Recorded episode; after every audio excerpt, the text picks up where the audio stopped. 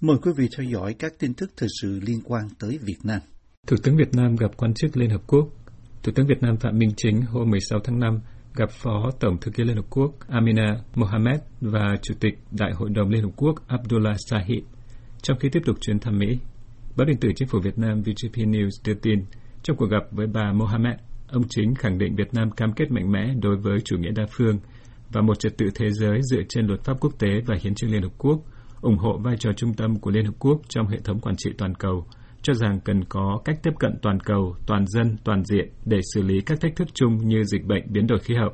Tin cho hay, ông Chính và Phó Tổng Thư ký Liên Hợp Quốc Mohammed cũng trao đổi về các vấn đề khu vực và quốc tế, trong đó có việc duy trì hòa bình, ổn định, an ninh, an toàn và tự do hàng hải, hàng không ở Biển Đông, giải quyết hòa bình các tranh chấp trên cơ sở luật pháp quốc tế, đặc biệt là Công ước Liên Hợp Quốc về luật biển 1982 UNCLOS.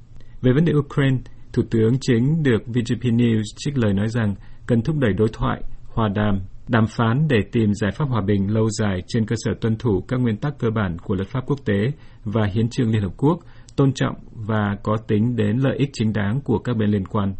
Ông cũng cho biết Việt Nam đã quyết định ủng hộ 500.000 đô la cho các hoạt động cứu trợ nhân đạo để hỗ trợ người dân bị ảnh hưởng bởi cuộc xung đột ở Ukraine và sẵn sàng đóng góp tích cực cho tiến trình ngoại giao, đối thoại và đàm phán, cũng như trong tái thiết và phục hồi tại Ukraine. Ngoài cuộc gặp với Phó Tổng Thư ký Liên Hợp Quốc Mohammed, ông Chính cũng có cuộc trao đổi với Chủ tịch Đại hội đồng Liên Hợp Quốc Abdullah Shahid. Trong đó, theo VGP News, ông đánh giá cao các ưu tiên của Đại hội đồng Liên Hợp Quốc khóa 76 trong lĩnh vực phát triển bền vững, phục hồi sau đại dịch, ứng phó với biến đổi khí hậu, cải cách Liên Hợp Quốc. Tin cho hay ông Chính cũng khẳng định Việt Nam cam kết triển khai các cam kết tại hội nghị COP26, coi đây là nhiệm vụ trọng tâm, cấp bách và bày tỏ mong muốn Liên Hợp Quốc thúc đẩy các nước đang phát triển thực hiện đầy đủ cam kết về hỗ trợ cho các nước đang phát triển, nhất là về tài chính, khí hậu, chuyển giao công nghệ. Viết trên Twitter, ông Shahid cho biết vui mừng gặp Thủ tướng Chính. Trong đó, ông đã được thông báo tóm tắt về những thành tiệu phát triển gần đây và vai trò là thành viên có trách nhiệm của cộng đồng quốc tế của Việt Nam. Ông Shahid cũng nhất trí rằng tôn trọng chủ nghĩa đa phương và đoàn kết quốc tế là cách duy nhất để giải quyết các thách thức toàn cầu. Việt Nam vừa đề nghị Liên Hiệp Quốc hỗ trợ thiết lập quan hệ đối tác về chuyển đổi năng lượng với các nước thuộc nhóm G7 để xây dựng chiến lược tài chính về biến đổi khí hậu. Đề nghị được Thủ tướng Phạm Minh Chính đưa ra trong cuộc gặp với Tổng Giám đốc chương trình phát triển Liên Hiệp Quốc UNDP Achim Steiner tại New York vào ngày 16 tháng 5. Tại cuộc họp với đại diện UNDP, ông Phạm Minh Chính cảm ơn cơ quan Liên Hiệp Quốc đã đồng hành và hỗ trợ Việt Nam trong công cuộc tái thiết xây dựng và phát triển kinh tế xã hội trong gần 50 năm qua. Ông cũng nhắc đến các chiến lược phát triển của Việt Nam và nói rằng để cụ thể hóa các cam kết vừa qua của Việt Nam tại Hội nghị về biến đổi khí hậu COP26, Việt Nam sẽ tiếp tục xây dựng và triển khai các biện pháp nhằm giảm phát thải khí nhà kính trong các lĩnh vực. Ông Chính đề nghị UNDP tiếp tục tư vấn kỹ thuật chuyên môn cho Việt Nam để đạt thỏa thuận thiết lập quan hệ đối tác chuyển đổi năng lượng với các nước G7, đồng thời hỗ trợ Việt Nam xây dựng chiến lược huy động tài chính khí hậu từ các đối tác phát triển khác. Lãnh đạo Việt Nam cho rằng mối quan hệ đối tác với các nền kinh tế tiên tiến trong nhóm G7 sẽ giúp cho Việt Nam giải quyết các vấn đề tài chính để theo đuổi chiến lược chuyển đổi sang nền kinh tế xanh và đạt được mức trung hòa carbon vào năm 2050, với ước tính cần phải huy động nguồn tài chính từ 350 đến 400 tỷ đô la. Mới đây, các bộ trưởng ngoại giao G7 đã cam kết hỗ trợ các nước mới nổi và đang phát triển, trong đó có Việt Nam, để chuyển đổi từ sản xuất điện từ đốt than chủ lực sang năng lượng tái tạo nhằm thúc đẩy quá trình khử carbon. Thỏa thuận Paris đã đặt ra mục tiêu hạn chế sự gia tăng nhiệt độ toàn cầu trong khoảng 1,5 độ C so với trước, và để đạt được điều này, Liên Hiệp Quốc cho rằng cần phải giảm lượng khí thải carbon 45% vào năm 2030 so với năm 2010. Ngoài vấn đề khí hậu, Thủ tướng Việt Nam cũng bày tỏ mong muốn UNDP hỗ trợ trong việc giải quyết hậu quả bom mìn còn sót lại sau chiến tranh thông qua việc tài trợ, hỗ trợ kỹ thuật, nâng cao nhận thức và năng lực. Hoa Kỳ và Việt Nam hợp tác thúc đẩy phát triển giáo dục đại học. Cơ quan Tài chính Phát triển Quốc tế Hoa Kỳ DFC và Đại học Fulbright Việt Nam FUV mới ký thỏa thuận tài trợ khoản vay 37 triệu đô la để xây dựng cơ sở mới tại thành phố Hồ Chí Minh và đây là một phần nỗ lực hợp tác song phương nhằm thúc đẩy phát triển giáo dục đại học tại Việt Nam. Theo Đại sứ quán Mỹ tại Việt Nam, lễ ký được thực hiện hôm 12 tháng 5 nhân chuyến thăm Hoa Kỳ để dự hội nghị thượng đỉnh Mỹ-ASEAN của Thủ tướng Phạm Minh Chính. Cơ quan ngoại giao này nói rằng đây là một minh chứng cho quan hệ đối tác giữa chính phủ Hoa Kỳ, chính phủ Việt Nam và khu vực tư nhân nhằm thúc đẩy tăng trưởng kinh tế và cơ hội cho Việt Nam. Theo Đại sứ quán Mỹ, dự án trên nhằm thu hẹp khoảng cách giữa nhu cầu về lực lượng lao động chất lượng cao của Việt Nam và cơ hội giáo dục trong nước, vốn đang là thử thách mà Việt Nam và khu vực cần giải quyết để phát triển hơn nữa. Ngoài ra, với cơ sở mới này, tin cho hay, FUV có kế hoạch hỗ trợ Việt Nam và khu vực để giải quyết các thách thức phức tạp và xuyên suốt, bao gồm biến đổi khí hậu, an ninh mạng, phòng thủ và đô thị hóa. Giám đốc điều hành DFC Scott Nathan được dẫn lời cho biết FUV từ lâu đã nhận được sự ủng hộ mạnh mẽ từ lưỡng đảng Hoa Kỳ khi phát triển chương trình giảng dạy tiên tiến tập trung vào công nghệ. Đầu tư của DFC vào khu học xá mới đầy sáng tạo của FUV sẽ góp phần thúc đẩy tăng trưởng kinh tế và tạo cơ hội cho thế hệ sinh viên và người lao động tương lai ở Việt Nam và trong khu vực, ông Nathan nói theo Đại sứ quán Mỹ. Bộ Giao thông Vận tải Việt Nam cho biết cần phải có hơn 11.700 tỷ đồng ngân sách để giải quyết 7 dự án BOT đang bị treo nhiều năm nay. Con số ước tính được bộ này đưa ra trong cuộc họp với Phó Thủ tướng Lê Văn Thành vào ngày 17 tháng 5. Bộ Giao thông Vận tải cho biết trong thời gian qua đã xử lý những vướng mắc bất cập tại 14 dự án BOT, nhưng vẫn còn 7 dự án chưa được tháo gỡ vì cần bổ sung vốn nhà nước. Điều này vượt quá thẩm quyền của Bộ. Trong khi đó, phía Ngân hàng Nhà nước cho rằng con số mà Bộ Giao thông Vận tải đưa ra khá chênh lệch so với chi phí mà các doanh nghiệp của 7 dự án đề xuất là 16.600 tỷ đồng. Do đó, cần phải ra soát lại số tiền đề nghị trên. Trong những năm qua, các dự án BOT đã trở thành vấn đề gây tranh cãi và bức xúc trong công chúng vì có quá nhiều tiêu cực và bất cập xảy ra trong quá trình thực hiện. Thậm chí nhiều người đã bị bắt giam và bỏ tù vì hành động phản ánh hay phản kháng những tiêu cực này, trong đó có nhóm phóng viên báo sạch. Trong nghị quyết đại hội 13 của Đảng Cộng sản, Việt Nam đề ra mục tiêu đến năm 2030, cả nước sẽ có khoảng 5.000 cây số đường bộ cao tốc. Mục tiêu này dẫn đến việc đưa ra các cơ chế, chính sách về đầu tư phát triển đường bộ cao tốc, đặc biệt là vấn đề đầu tư vào các dự án BOT giao thông trên toàn quốc. Trong báo cáo gửi đến Quốc hội vào năm ngoái, Ngân hàng Nhà nước Việt Nam cho biết, tính đến cuối tháng 7 năm 2021, tín dụng đối với các dự án BOT, BT giao thông giảm 3,57% so với cuối năm 2020, chiếm 1,07% tổng dư nợ của nền kinh tế. Khả năng nợ xấu sẽ tăng lên trong thời gian tới vì nhiều nguyên do, trong đó có lý do nhà đầu tư có năng lực tài chính hạn chế, khó có khả năng hỗ trợ dự án khi có biến động. Nhiều dự án sụt giảm doanh thu do phương án tài chính ban đầu khi chính sách thu phí không ổn định, ảnh hưởng của đại dịch COVID-19 vân vân. Theo Ngân hàng Nhà nước Việt Nam, tỷ lệ nợ xấu trong lĩnh vực này cao hơn khoảng 4 lần so với số nợ xấu chung của toàn nền kinh tế. Chính vì vậy, Ngân hàng Nhà nước vào năm ngoái đã ra văn bản yêu cầu các ngân hàng thương mại phải cân đối nguồn vốn, sử dụng vốn để cho vay trung và dài hạn, trong đó có liên quan đến các dự án BOT, BT giao thông để hạn chế rủi ro thanh khoản. Tiếp theo mời quý vị theo dõi phóng sự Những con dốc ở Đà Lạt. Là thành phố cao nguyên nên Đà Lạt có lắm con dốc. Những con dốc hiện tại ở phố thị này gợi nhớ một thời Đà Lạt từng là thủ phủ của Hoàng Triều Cương Thổ. Còn với cư dân bản địa, khi đã sống ở nơi độ cao trung bình trên 1.500 mét so với mặt biển, thì con dốc là lẽ thường tình. Ông Nguyễn Đoàn Quang Viên, một cư dân cố cựu ở Đà Lạt, nhận xét. Đà Lạt thì dốc nhiều lắm, à, 70% trăm là đường dốc không á.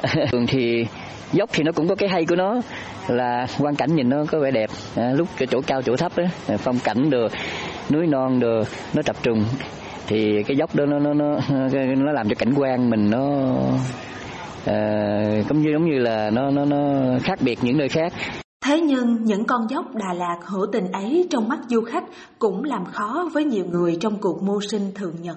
Bà Lê Thị Hương, một công nhân vệ sinh môi trường Đà Lạt, kể. Bữa nay á, mấy hồ cô đi dốc với hẹn Nguyễn Thị Nghĩa hồ đó đẩy bằng xe rác nhưng mà bữa nay là có xe xe 500 kg đi rồi thì cũng đỡ. Đó. Mấy hồ đẩy dốc là đẩy mỏi chân lắm á. Về lắm, đẩy lên dốc thộm gần chết luôn á. Nó nặng á. Rồi mà đẩy xe lên cái dốc không đồ đã đuối rồi. Hỏi sao không thấy đuối với những con dốc uốn lượn thế này, còn chuyện về vẻ đẹp từng con dốc thì cũng khó so sánh. Ông Nguyễn Đoàn Quang Viên chia sẻ. Tùy theo cặp mắt thẩm mỹ của mỗi người, à, mỗi con dốc nó có một cái à, cái hay riêng, cái đặc tính riêng của nó. À. Chứ cũng không thể nào mình so sánh là con dốc này nó hay hơn hay nó đẹp hơn con dốc khác.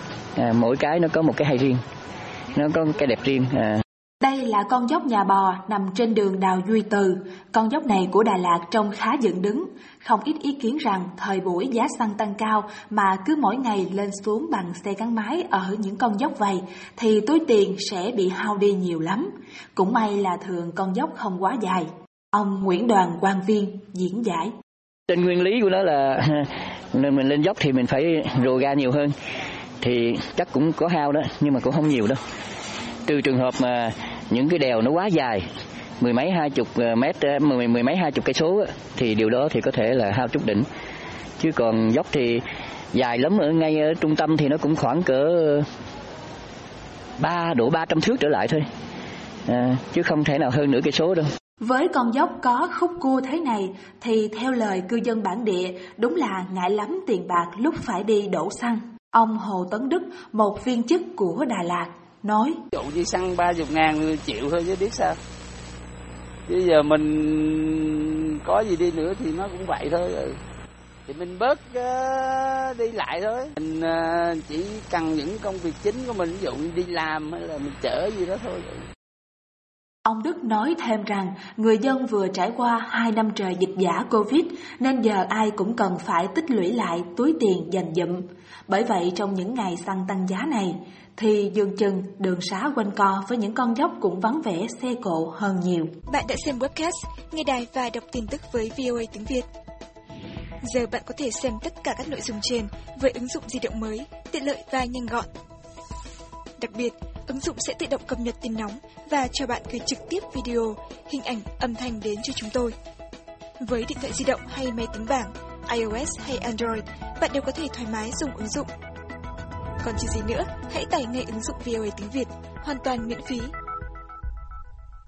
Tiếp theo mời quý vị theo dõi phóng sự món ăn làm từ côn trùng ở Thái Lan. Ở tỉnh Nakhon Ratchasima, những bể cạn bằng xi măng chứa đầy dế là cảnh thường thấy trong sân sau nhà của nhiều nông dân. Những nông dân ở Đông Bắc Thái Lan, vùng nghèo nhất cả nước, trước đây chỉ dựa vào những cơn mưa để có được vụ lúa tươi tốt, hoặc là để đồng ruộng khô cằn. Giờ, họ kiếm thêm thu nhập nhờ nuôi dế. Dế ăn thức ăn cho gà, bí và những loại lá xanh khác, trong khi nông dân vỗ béo chúng để thu hoạch. Ông Buntham Puthachat là một trong 30 hộ gia đình đang nuôi loài côn trùng sinh lời lớn này. Ông bắt đầu kinh doanh từ 5 năm trước. Dù ông nói ông vẫn chưa giàu có gì, giờ ông đã có đủ tiền để chăm sóc tốt hơn cho gia đình của mình. Trước kia chúng tôi chỉ kiếm được thu nhập một lần duy nhất mỗi năm từ việc trồng lúa. Giờ chúng tôi có thể thu hoạch dế hai tháng một lần, nên một năm được sáu lần. Dế giúp chúng tôi kiếm được nhiều tiền hơn cho gia đình. Ông Buntham cho biết nuôi dế không cần bỏ nhiều vốn đầu tư. Hơn nữa, chi phí như thức ăn cho dế lại tương đối thấp, và công sức lao động cũng chẳng là bao.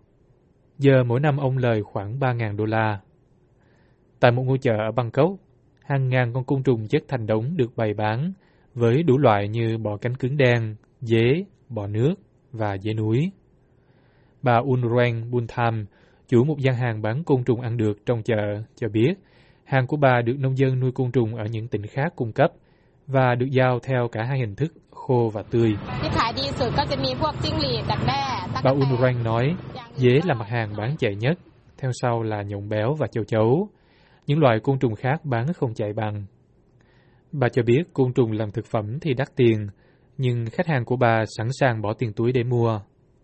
Một kg dế khô có giá khoảng 13 đô la, trong khi trứng kiến đỏ, một thành phần để làm món trứng tráng đặc sản, có giá khoảng 16 đô la mỗi kg. Tổ chức Lương thực và Nông nghiệp của Liên Hiệp Quốc, gọi tắt là FAO, cho biết, theo truyền thống, côn trùng là phần chính yếu trong thức ăn thường ngày của con người ở gần 100 quốc gia, đặc biệt là ở châu Á, châu Phi và Mỹ Latin, với hơn 1.600 loài côn trùng được tiêu thụ. Ngoài việc tạo thêm nguồn thu nhập, côn trùng còn chứa nhiều chất dinh dưỡng và nuôi côn trùng ít gây hao tổn đối với môi trường, theo một báo cáo năm 2013 của FAO. Ông Patrick Durst là quan chức cao cấp của FAO và là đồng tác giả nghiên cứu về ngành nuôi côn trùng làm thực phẩm của Thái Lan. For many people is that it's good, healthy, nutritious food. The amount of protein that's in Đối với nhiều người, côn trùng là loại thực phẩm ngon, bổ và nhiều chất dinh dưỡng. Lượng protein có trong côn trùng tương đương với thịt hoặc cá. Tất nhiên, tùy từng loài côn trùng rất giàu vi chất dinh dưỡng, vitamin và khoáng chất. Những nhà khoa học nghiên cứu giá trị dinh dưỡng của côn trùng ăn được nhận thấy rằng kiến đỏ, châu chấu nhỏ và một số loài bò nước chứa lượng protein ngang bằng thịt bò nạc, trong khi có ít chất béo hơn mỗi gram. Loài gia súc sáu chân này, tên mà phao gọi trên tựa đề của bản báo cáo, cũng gây ít hao tổn cho môi trường hơn so với những sinh vật ít chân hơn chúng. Phải mất 11.000 lít nước, 11 kg thức ăn và diện tích rộng lớn để sản xuất được phân nửa kg thịt bò, trong khi chỉ tốn gần 4 lít nước, 1 kg thức ăn và một ngăn nhỏ để sản xuất nửa kg dế. Côn trùng trung bình có thể chuyển đổi 2 kg thức ăn thành 1 kg thịt ăn được. Trong khi đó, gia súc cần tới 8 kg thức ăn để sản xuất 1 kg thịt. Hầu hết những loài côn trùng được nuôi để ăn thải ra ít khí nhà kính gây hại cho môi trường hơn so với gia súc, cơ quan của Liên Hiệp Quốc cho biết. Ở những nước cách xa nhau như Lào và Ghana, có những dự án đang được xúc tiến để chống lại tình trạng suy dinh dưỡng bằng việc nuôi côn trùng. Và có sự tăng trưởng đáng kể ở hoạt động nuôi côn trùng làm thức ăn cho những trại nuôi cá và gia cầm, và cho an ninh sinh học qua việc thả một số loài ra để chống sâu bệnh. Nhà hàng Krok Mai Thai Lao ở Bangkok là nơi phục vụ những món đặc trưng của vùng Đông Bắc và tới 10 món côn trùng tùy theo mùa. Trong nhà bếp, các đầu bếp bận rộn chuẩn bị những món côn trùng mà thực khách yêu cầu. Năm con bọ nước màu đen, to và dài bằng nửa bàn tay, được xếp gọn trên đĩa. Một đầu bếp cho những con dế vào chảo dầu sôi hực nóng để làm món dế chiên giòn.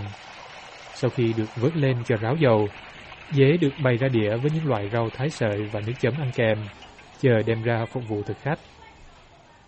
Ông Bunlue Chaimano, một khách hàng thường xuyên tới nhà hàng này, cho biết món ưa thích của ông là bò nước chiên giòn. Ông nói ông thích bò nước bởi vì nó khác những loài côn trùng khác ở chỗ, nó dẻo, mềm và có mùi thơm.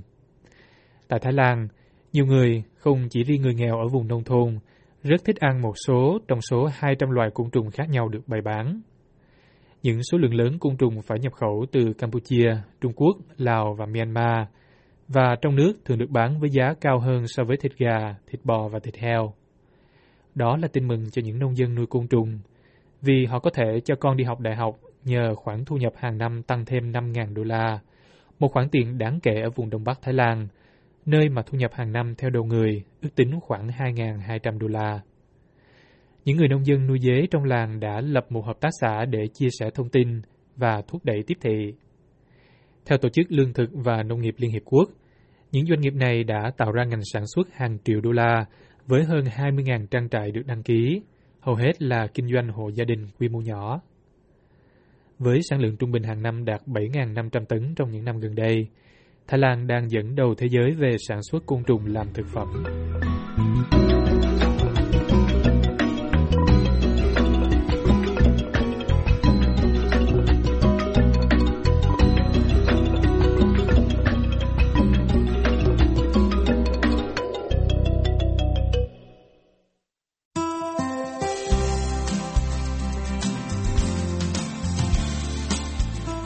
Buổi phát thanh Việt ngữ buổi sáng của đài VOA xin được kết thúc tại đây.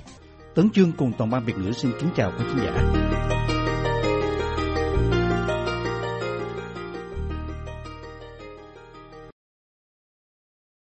This program has come to you from the Voice of America, Washington.